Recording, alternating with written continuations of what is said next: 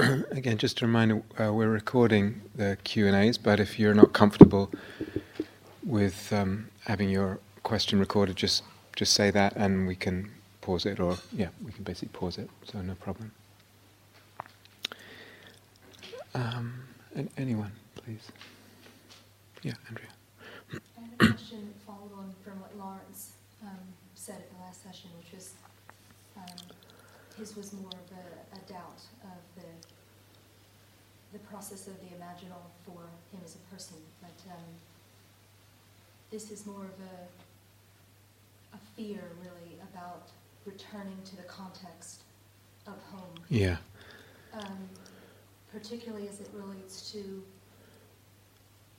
you know, here seeing your own divinity with so much permission and so much love and support. And it's been hard, even then, at times.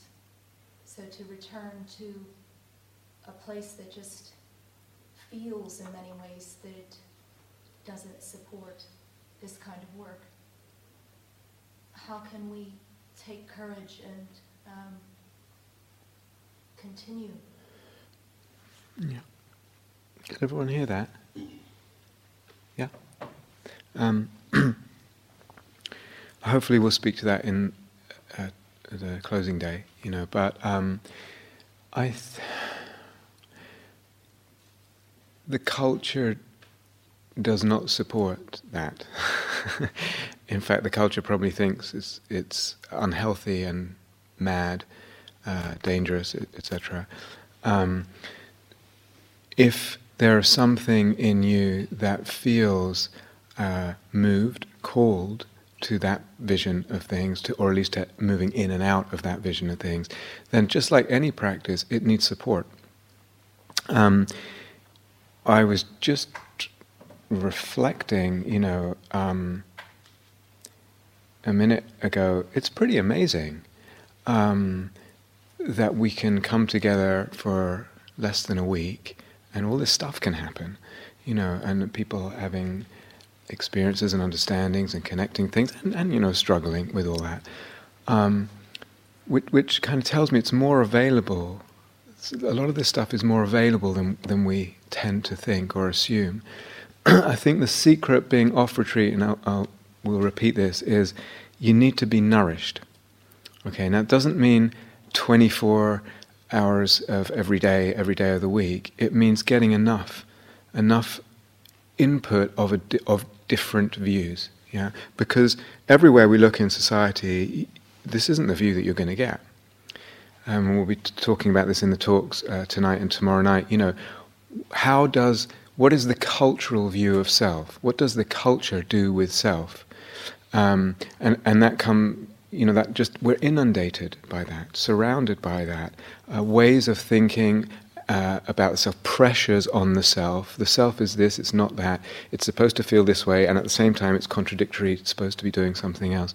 So what's important, I think, is getting enough of another message, and that could be through reading, it could be through listening, uh, you know, could be through um, friends who are also interested in that, and there's sharing, and there's mutual back and forth, and support, and listening, and and uh, you know, other other people's ideas. Yeah, um, so that's one thing.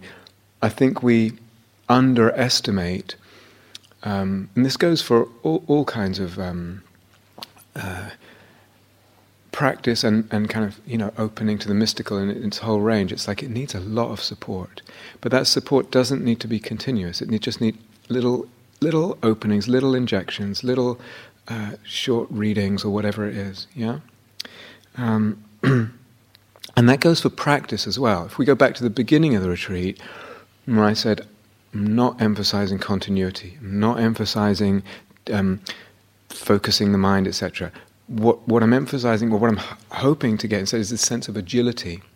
And that means in one's daily life, in the busyness, in the demands and stresses, there are little moments, little pockets in the day where it doesn't have to even be a, you know, a half an hour, forty-five minute hour sitting, little pockets in the day where there can be this shift of the way of looking, and that gets more and more agile. And absolutely do not underestimate those. I think, it would be better if I could do a long retreat, it would be better. Not necessarily.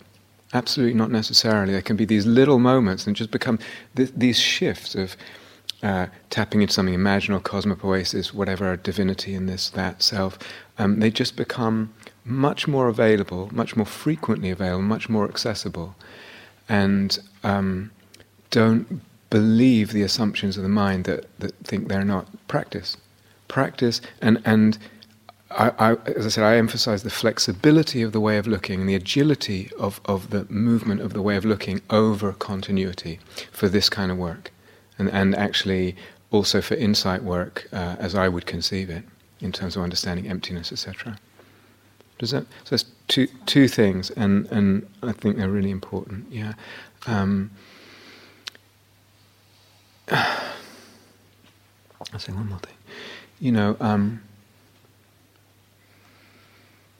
I say this or not. Um,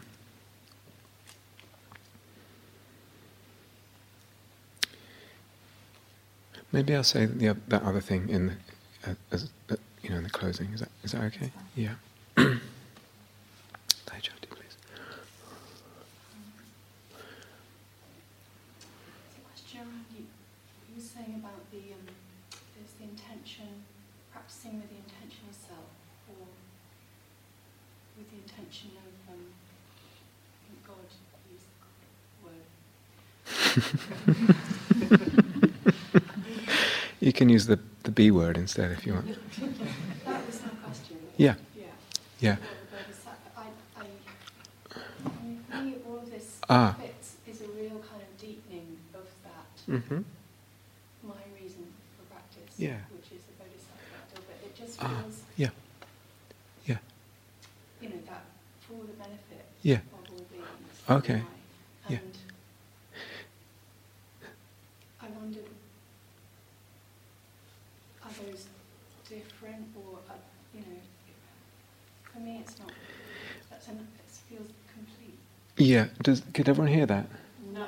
Okay, so uh, Dai Josh is saying, um, I was making the distinction. I'm not sure how much is actually edited out of the tape. So there was actually a whole talk about this distinction between self-intention and divine intention, and et cetera. But that, that's definitely not here, and I can't remember how much. How much. Anyway, it will be on Dharma Seed. But um,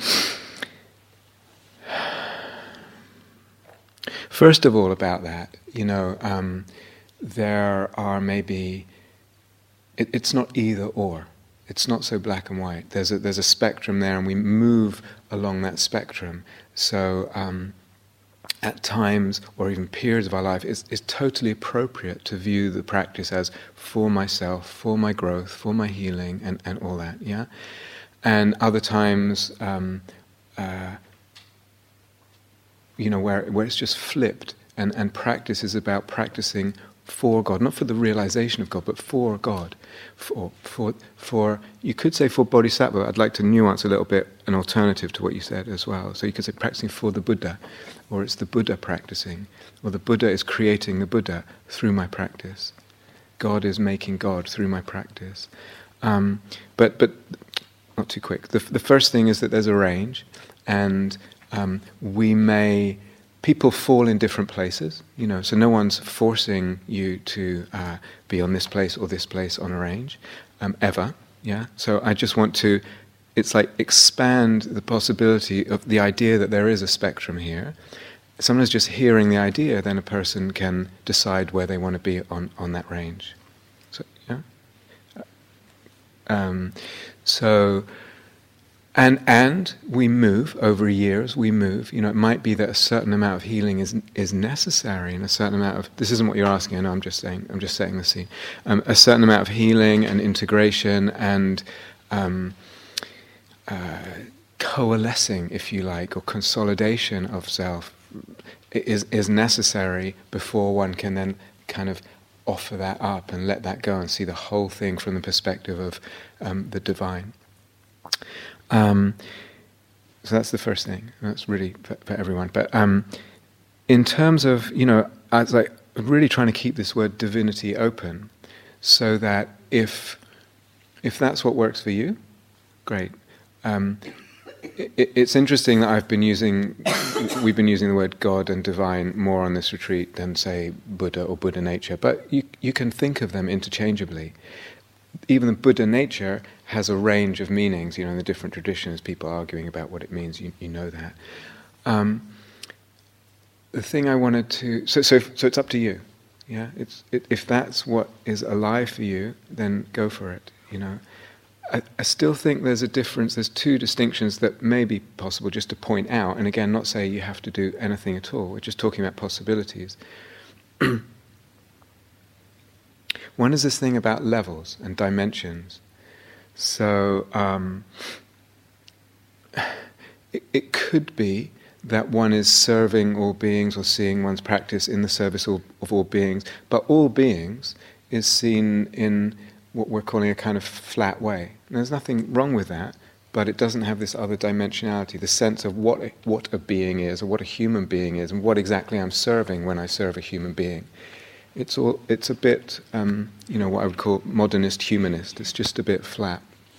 Now, if that works for someone, if that's what they dedicate their life to, and that's meaningful to them, and that's alive to a certain extent in their soul, and that's that's what they want, great, absolutely wonderful. So no, I, I really don't want to get so you have to see it this way, you have to see it that way. But just in the language you used. Um, the language didn't communicate this sense of the beings. Now, it might be that that's there for you anyway. So, who is being served? Um, what is a human being? And who is the one serving? What is involved in, in the serving? Uh, or rather, what is what is uh, what is the one serving? What is the bodhisattva made up of? What comprises a bodhisattva? Yeah? And that relates to the second thing, which is... Um, uh, It's a bit like, okay, if we put it in, in more Buddhist terms, it's like I I might be meditating on a, on a tantric deity or something or, or whatever, and my purpose can be to um, grow my qualities so that uh, I serve all beings. And, and kind of just extending that a little bit, my purpose can be serving that deity. Like, my practice is doing that deity's work. It's part of that. Um, and even like, who is it really who's doing my practice? It's the deity. Who is it really who's speaking right now? It's the deity. Um, so there's, you know, these are, in, in in in some respects, these are really subtle distinctions. We're quibbling with words or something. But actually, it, it there's a there's a range here of different, um, yeah, dimensions or or. Uh, Yeah, dimensions of, of how we're conceiving practice. Um, so it could be the bodhisattva, the one whose aspiration is to serve all beings. It could also be the cosmic Buddha. It's not a bodhisattva, he's already arrived. He's already complete. It's already the perfect Dharmakaya, manifesting in your images with the perfect Sambhogakaya, in the perfect Nirmanakaya, the perfect manifestation. And that doesn't mean one is then stupid and thinks that everything one does is, you know, exactly appropriate and perfect, and no one can criticize me. There's there's a kind of multi-dimensionality of the view in the moment. Here, there, listening, right now, looking, listening, is the Samantabhadra, is the cosmic Buddha. And it's also the fumbling, foibling human being. It's, do, do you see?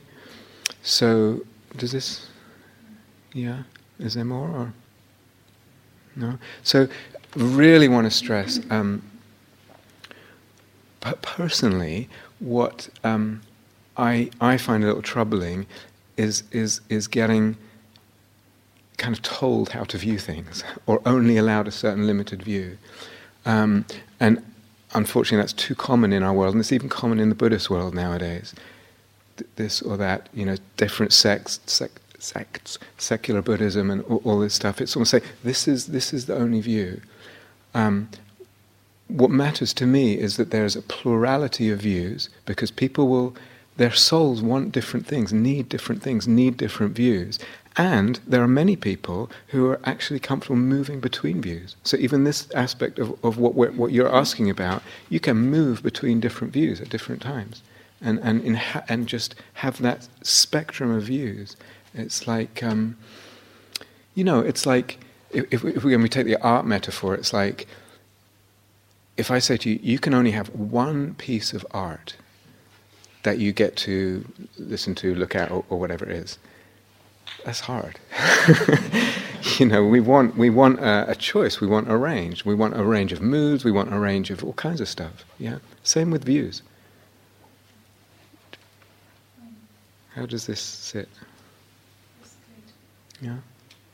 There's one, there's one sort of related thing around. Um, it just feels like it's such a razor's edge yeah. between the kind of conceiving way of looking and belief. Yeah. And I try to. I want that to be really clear because I don't want to go there with belief. Yeah. But actually, it's so. Yeah. Um, That also, the whole thing about a razor was also in a talk that I, that's not on this retreat, but but um, it's really important, you know, th- this has come up several times, this thing about the real, not real, and, and, and, and the kind of, it's the middle way in the Dharma, that's the middle the middle way. And um,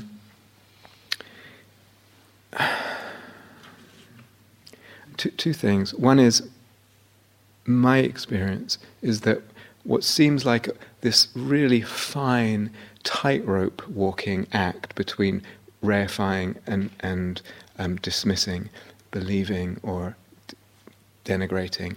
What looks like a razor's edge, this really razor-thin tightrope act, the, the more we, um, either the more we understand emptiness or the more we liberate that kind of artistic view of things that I was talking about or certain philosophical perspectives, that razor's edge, which appears so thin, I can fall off one side or the other, it actually becomes a huge playing field. If I can, if I can find my entry into that middle way, it, it actually opens up all the possibilities and doesn't feel tight at all. It, but all all I can say is, and apparently there was one teacher, whatever anyone asked him would just say, more practice is required, which is a, a little difficult. But in a way, I'm partly saying that. Um, spe- especially about the emptiness piece. The artistic piece is something that, you know, different people find their way into, even before they understand the emptiness thing. It's just, it's a mode of being. It's an artistic, as I said, attitude or sensibility. Um, but also, I would say, you know, um, you're going to wobble. One is going to wobble. And I've said this to several people, the fact that you're asking, the fact that you're cautious, It, it shows the awareness, it shows the carefulness, it shows the care, it shows the um, alertness on the, on, on the lookout. It's a healthy doubt, yeah? Um, you can wobble and you can find your balance again. And you can wobble either way, you know, in a dismissal or an over-reification. I would say expect it to happen. It it because you've maybe felt like you've done it so much before and then it was so painful or whatever, or it led to bad consequences. It's like, this doubt, the sincerity in your question, the, the sort of integrity and, and openness and vulnerability in your question, it will it will prevent it being so extreme. But you will wobble, you'll fall off that way, and then you'll fall off this way, and, and this this micro thing, it's okay. You know, you, you'll you'll see it's not. There are micro wobbles usually, rather than this whole big lifetime of plunged into the abyss of reification or, or, or whatever. Um, Do, do you see? So, I I hear the, the you know the caution and, and the vulnerability and the pain there, but um, I could of course be wrong. But my, my sense is it's not dangerous in the same way because of all that care, and and it's almost like don't be afraid. Um, you, you, you know. As I said, it becomes not a tightrope act actually as as you get into it. But let's use that analogy when when the tightrope walker is learning to, to tightrope walk, they, you know, they get up on something this high and they're falling off thousands of times and it's part of the deal. Or what's the, what's that thing about horse riding? It's like you just have to learn to f- fall, fall off or is that? Yeah. I've never actually seen a horse, but um, um uh, yeah, or bike riding or whatever it is, you know, it's like It, part of the problem is the fear of, of, of the thing. And actually you, you realize these, these micro falling one way and the other.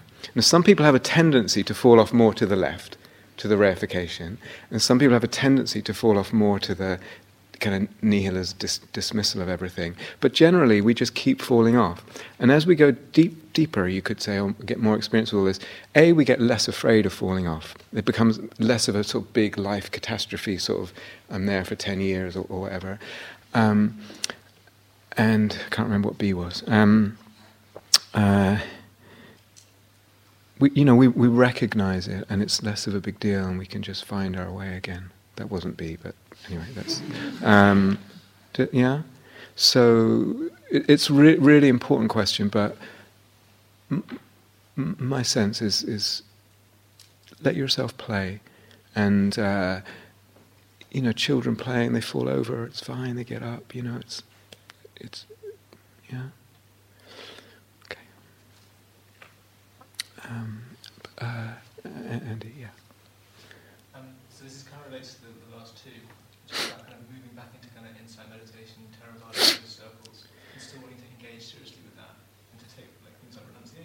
Yeah. But then also recognising that a lot of those renunciatory things can end up being kind of soul shrinking rather than soul making. I'm wondering how to balance the two in a sensitive and productive way. Yeah. So Andy's asking, what's the, um, you know, there's still this attraction to sort of more classical Theravada style Buddhism with its renunci- renunciation aspects and encouragement as well. There's the attraction to that and the attraction to this these other things that we're talking about.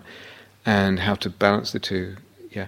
When you say renunciation, can you say what would be an example of that, or what do you mean? Something like, um, so we need to apply the attitude to sexuality, for example, mm-hmm. which in Theravada Buddhism is not very well developed or thoughtful, and um, or towards like you know to art or sense pleasure, um, to kind of political engagement, even. you know, and it's like it's like trying to kind of love and care for all those things yeah. at the same time, um, recognizing that kind of. Going to be shoved aside or sort of been told don't bother. Yeah. Um, and sort of then the fear will come up, which is like, oh, but then you know, perhaps I am indulging too much. Yeah. Yeah. yeah. Yeah, perhaps you are. Uh, just kidding. Um, yeah. Um, you know, I, I would go, it's like one one One way of approaching the question is is through fantasy, or, or through the recognition of fantasy. So it's a bit like what, what the other uh, question you asked in the other group. You, you see, um, the the the renunciation is is not just a good idea. It's actually alive for you as something that's attractive as a fantasy, a, a way of living. Do, do you understand? Um, as is. The artistic sensibility and the intellectual and the creative and, and all that. Yeah. So you have, as we've been saying several times in groups and, and stuff, you you are a multitude. You you are there are lots of archetypal callings pulling on your soul or inhabiting your soul. That's multiple blessings. And it ain't easy, you, you know, because sometimes they just go like this and they pull in different directions. Sometimes one goes quiet for a while and, and one is more dominant. Sometimes they're just at the same time and it's not clear, you know. But um, one, one, one can have a life, I feel very much, one can have a life where actually all of this is included. But what partly allows that is is the the sensing uh, some of these modes, let's say the mode of renunciation, Um, as as image, as archetype, and letting that image be alive, um, or the artist, or whatever it is. So I think I sh- shared in some talks, you know, one one image that's alive for me is the jazz musician. You know, I was a jazz musician for many years, so it's like, and that's it, but that's an image that can live on in me and come up in all kinds of subtle ways, in subtle moments, um, without without me needing to give up everything and go and, and start practicing my instrument again and going out and being a professional jazz musician. You, you understand? The the flavor, the im, image fantasy flavor of jazz music can come up with, with nothing to do with music. It can be there.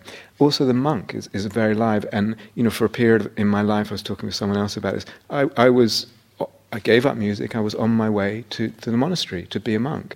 Uh, Gaia House kind of sidetracked me, and um, I'm still here. And uh, hey, um, um, No, I'm kidding. I changed my mind. Um, my mind was changed. Um, but but the, the archetype of the monk is still alive in me. And so, you know, the, these... Uh, it's a bit like Andrea's question, similar in the sense that you, you don't need a big concrete chunk of time or a choice between A and B, between black and white, left and right, or whatever. The, the monk archetype can be alive for little moments in your day in such a nourishing way so that... that hermit, that renunciate, the love of that, the, the fantasy of that is, is beautifully alive, maybe in little actions, maybe in, you know, days of more silence or whatever, maybe in just um, just the small, the smallest little thing, like the smallest moment, and that's enough to nourish the soul. It's it's letting, getting out of the concretization of either or big life choices and actually into the fantasy of, of both, whether it's art, or literature in your case, or or, um, or or the monastic, the renunciate. It's like actually both of them can live when I allow the imaginal to come alive. If I don't, then everything becomes a choice between, it becomes so concretized, yeah? So that does, yeah, that's one way of approaching the question, is actually allowing it to have more imaginal depth and breadth and richness, allowing these pulls, you know, and these attractions. Where there's meaningfulness for us, where there's attraction, eros, in this case the eros of attraction to the, the Theravadan sort of archetype, and, and where there's meaningfulness, where there's eros, where there's soul-making, where there's beauty, that means it, there is an image operating there, or several images that are alive, and, and you can, um, it's helpful to recognize that and let them become alive, yeah, and then, and then we have much more freedom, much more depth, much more nuance with the whole thing. How does that sound?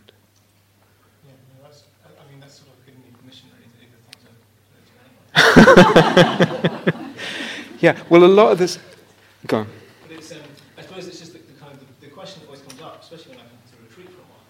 You know, is I kind of move back into the kind of monk archetype, and then it's like um, um, there's a sort of a worry that like, well, you should, you know, if you, if you really want to kind of follow that to its end, then you know you should, the others should be pushed aside. They, they're kind of wasting your time in that respect. And so there's a, it's just a question of, you know, whether things that aren't in that kind of archetype would pull away from the, the kind of end yeah. results that are after. Well, one one of the two things. One one of the reasons, like I said, I, I left the States, I left the music, sold, actually didn't sell, gave away everything, but um, uh, and as, and wanted to be a monk, and um, part of the reason for deciding not to was realizing that you didn't need to. I didn't need to. Um, if, if you say, I have to be a monk to realize the unfabricated, I have to be a monk to realize the depths of emptiness, et cetera, I don't think that's true. Um, practice is, is, you know, the, the fruits of practice are available to us if we practice, you know, with our hearts, with dedication, with intelligence, with, with practicing in ways that, that, that liberate. So I can also practice in ways that don't liberate. I spend lots of time with every earnest, heartful dedication. I'm just going around in circles or just hitting a brick wall. So it's really, you know, I don't think you need to be a monk.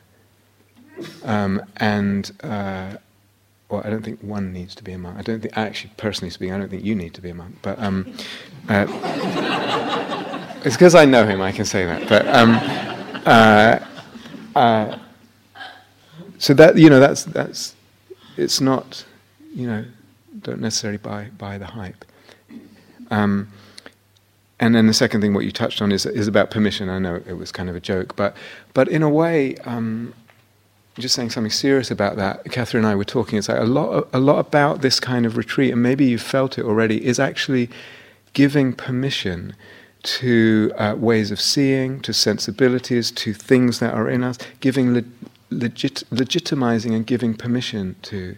And that's partly why it's good for people to come to Q and A's and groups, because you actually see, oh, that part of me that I was a bit quiet about is is actually um, shared, recognized, celebrated. It exists in others, you know, all that. So um, I'm just pulling that word permission out and kind of saying something bigger about it, yeah.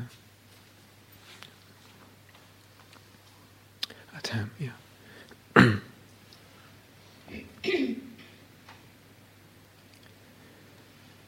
My question question is about um, religious ecstasy. Uh-huh.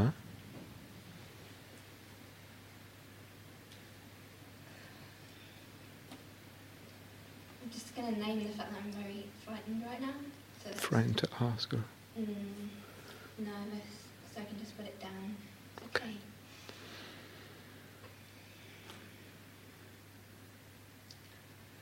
So, um, as I shared with you this morning, Rob, um, a lot of this retreat is very familiar, but it's gone really, really deep. So I'm kind of fortunate and blessed to be quite primed to lots of the things that we've been doing. Mm. They're very alive in my practice, like having a love being and Um, four elements practice and cosmic kind of love surrounding uh, energy bodies, mm-hmm. um, mantra. These are really in my life. However, the effect of the, the way that you and Catherine have offered these things to us has caused me to have numerous experiences. Um, I want to say, I want to be brave and go there, I want to say cosmic orgasms, and I don't mean physiological, and like, not consciously at the time, but like looking back and saying, oh, I was I was enlightened for, for a few minutes there, and things like that. What I would like to understand is that I don't feel that I'm going to be grabby or graspy of these experiences, and I have no idea, because I can't read the future, if I will experience them again at home.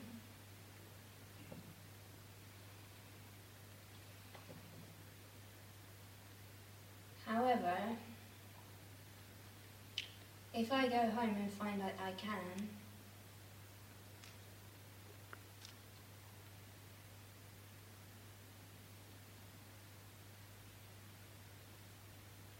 they might be dangerous or cause, um, trigger my potential to have psychosis or mania or like feelings of, um, what do you call that, like, vast bigness, like uh, self-aggrandizement. Mm-hmm. Please, will you help me understand how I can smallify them or something? That's not a very good word. Okay. Um.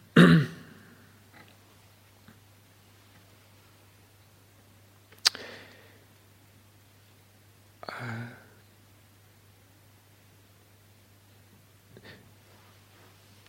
So two things, maybe I would say. Um, one is, it's a bit related to, uh, you have to see what we're doing in the context of, of, of the big of the bigger path, like, you understand? So when Catherine was talking about the black that surrounds the flame, you know, that black is cooling. One, one of the original meanings of Nibbana is cooling. It's cool, it means, cool, it's one of the meanings, it means cooling. So, um, in a way, you know, people are people are very. That's why I say, it's, I think teaching group retreats is a crazy business. I mean, it's like there's so, there's so much diversity, and people are in what they need, and this personality, and that person, or that tendency, and um, and it's all wonderful. But some people um, need to gather the resources of, of cooling, of calming, of equanimity, as well as the resources of kind of a steadiness of love and, and steadiness of, you know. Yeah. So, so it might be that one one of the things for you to think about, not not instead of all this, but alongside it, is is also gathering, developing the access to coolness, to space, to equanimity, and that kind of thing, because that will balance things. That's, that's that's one thing. So that, you know, it's really about having a vision of the breadth of practice. As I said this morning, this is asking a lot. There's a lot involved to really. Um, have available the pi- the picture that we're presenting, and different people, it's almost like we'll need to develop this a bit more, or that a bit more, or this first and then that. Or so you have to kind of know also what your tendencies are. Now you're speaking them. So so one of the things is, yeah, more um, more access to coolness, steadiness, equanimity, a kind of um, more spaciousness of perspective, rather than, wow, here's that amazing thing and I'm just lost in it. Yeah. So there's a kind of, what comes is a kind of balance, a poise.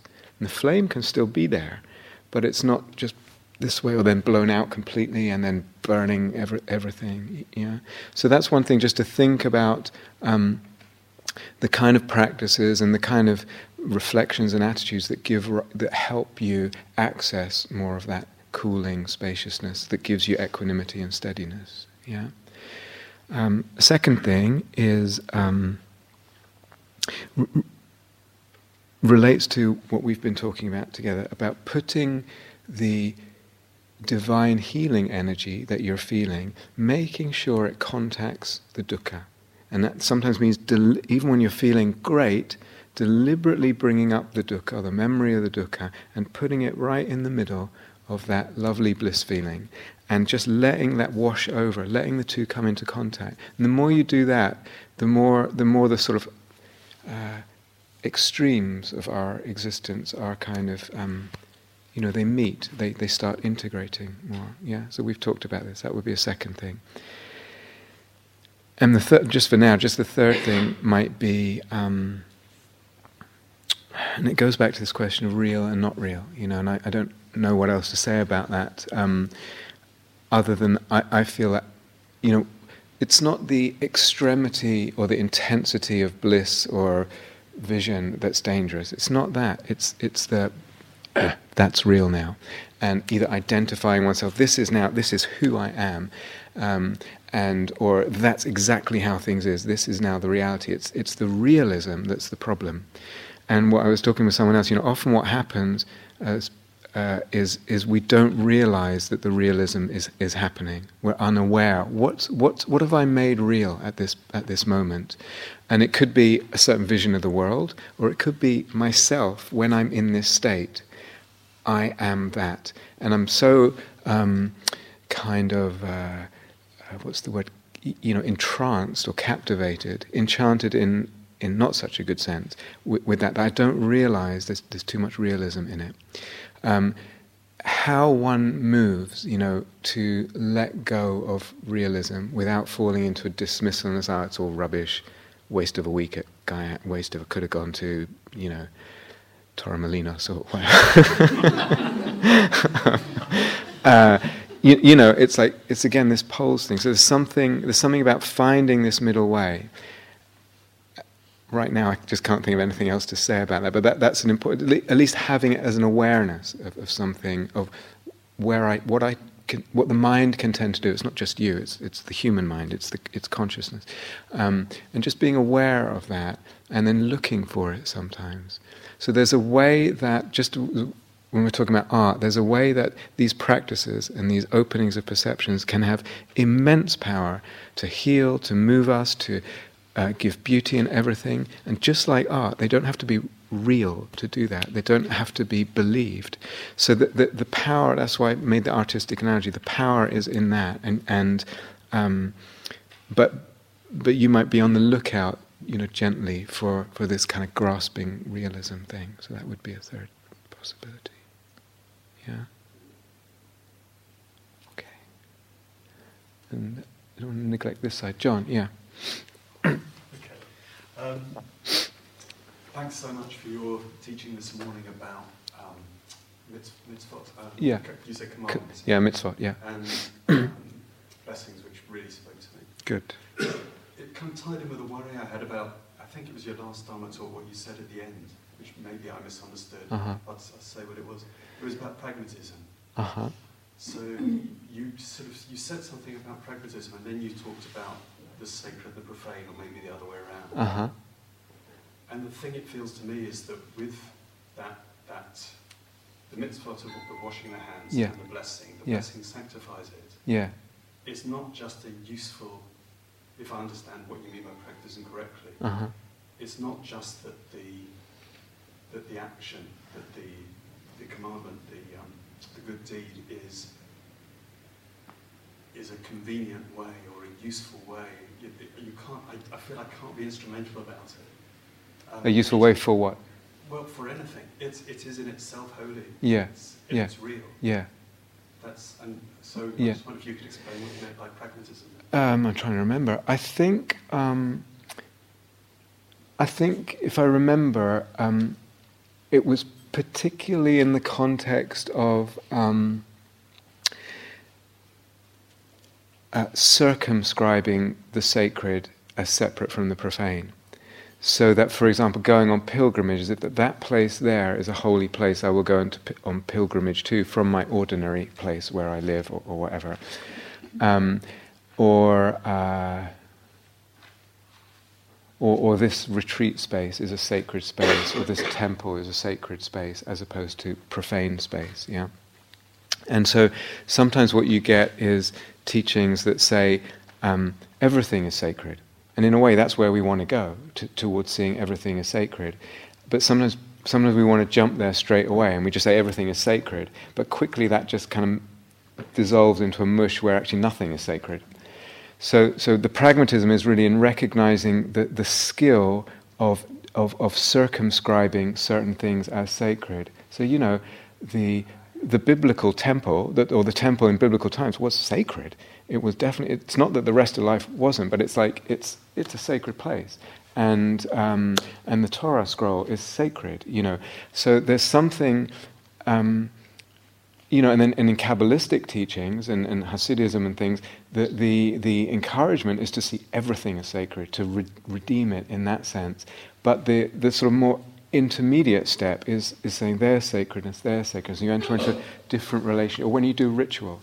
You're actually creating something, creating a taste of the sacred, and uh, that serves a purpose, a sort of, I, I won't even say intermediate purpose, but intermediate in the, in the sense of on the way to seeing it everywhere. Feeling it, yeah. So that's all I meant at that point by pragmatism.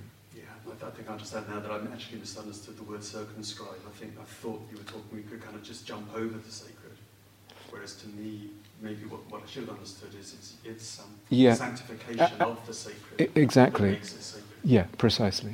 Yeah. Okay. Good. Um, Sampo, yeah.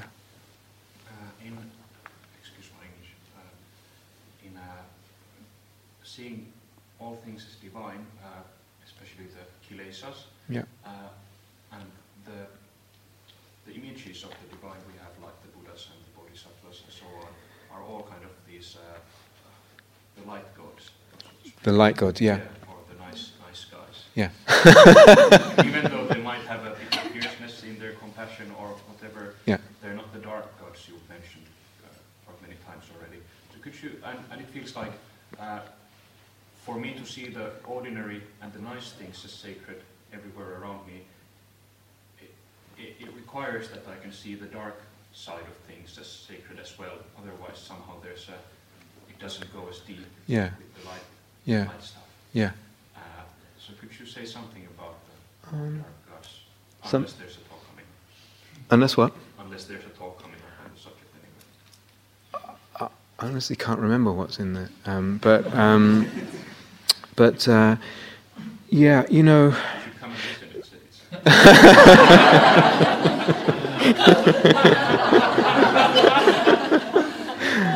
It's, it's Um, maybe.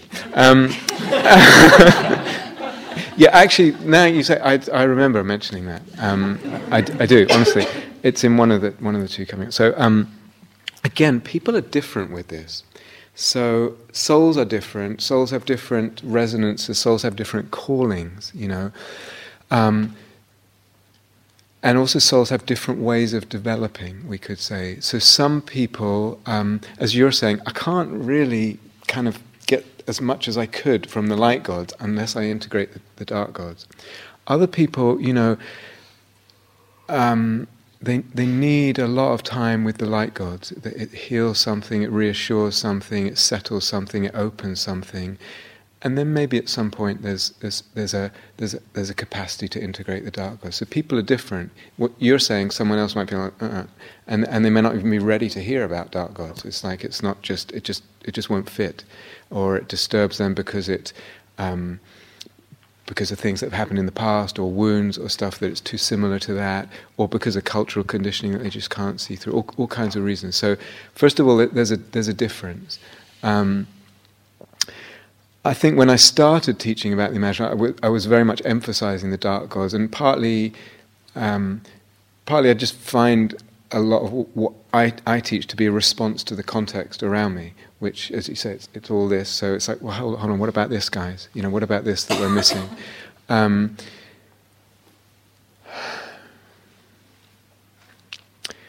what what what do you need about it now? Like, what what are you kind of asking, and like? Because you just said, could you say a bit more? Which I. I could say lots, but, but can you, like, what is it that you're needing?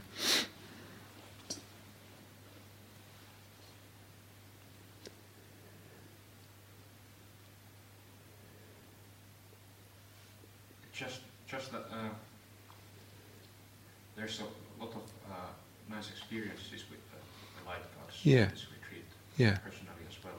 Uh, but there's there's moments when when the when the Kilesas are more active, yeah. There's more, or or it comes in the analytical mind, kind of just kind of uh, it comes on uh-huh. about about, and, yeah. and, and it's uh, and then there's the senses, there's this, the sensibility kind of grows, or the kind of sense to that that something's missing.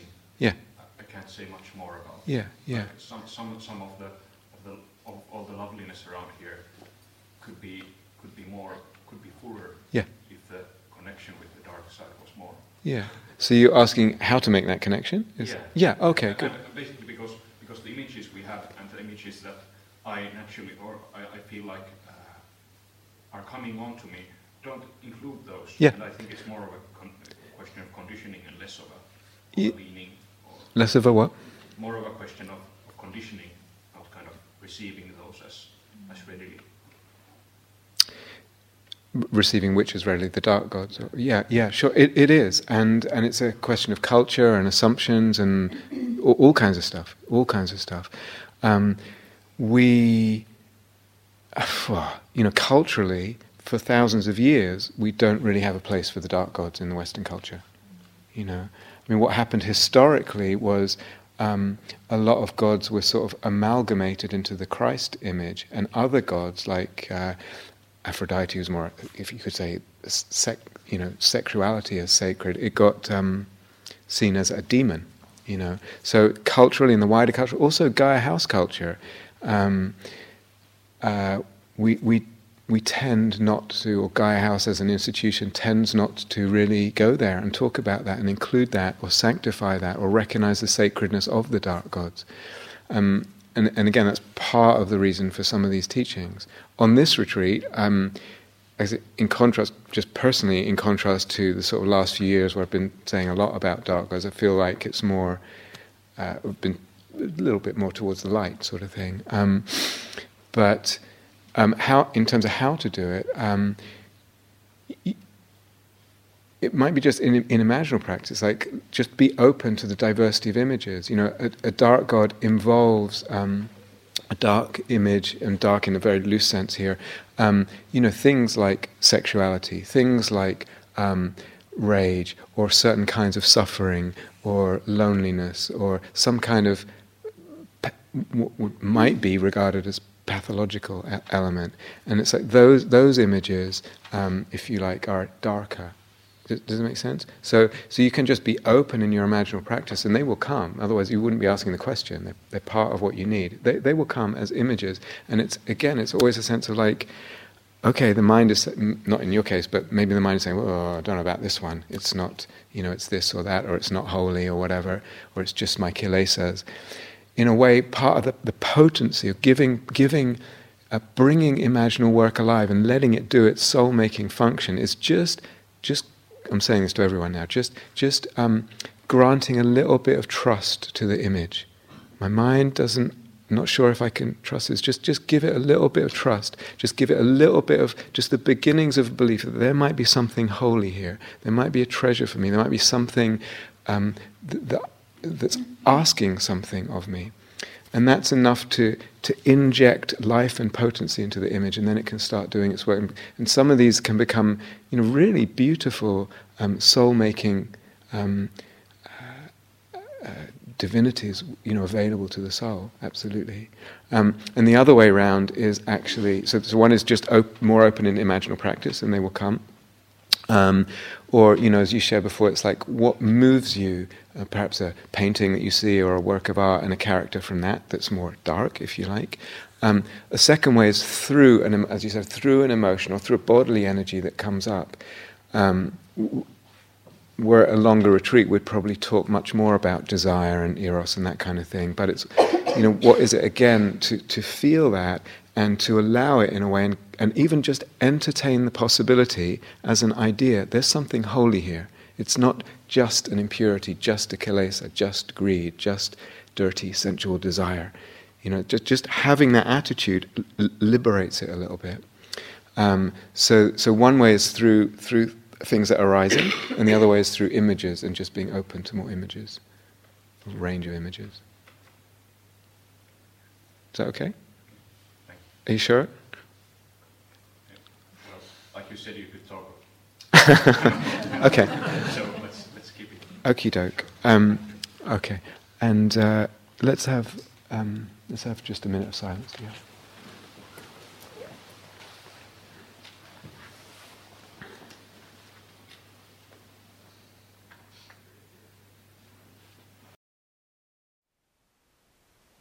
Thank you for listening. To learn how you can support the teachers and Dharma Seed, please visit dharmaseed dot org slash donate.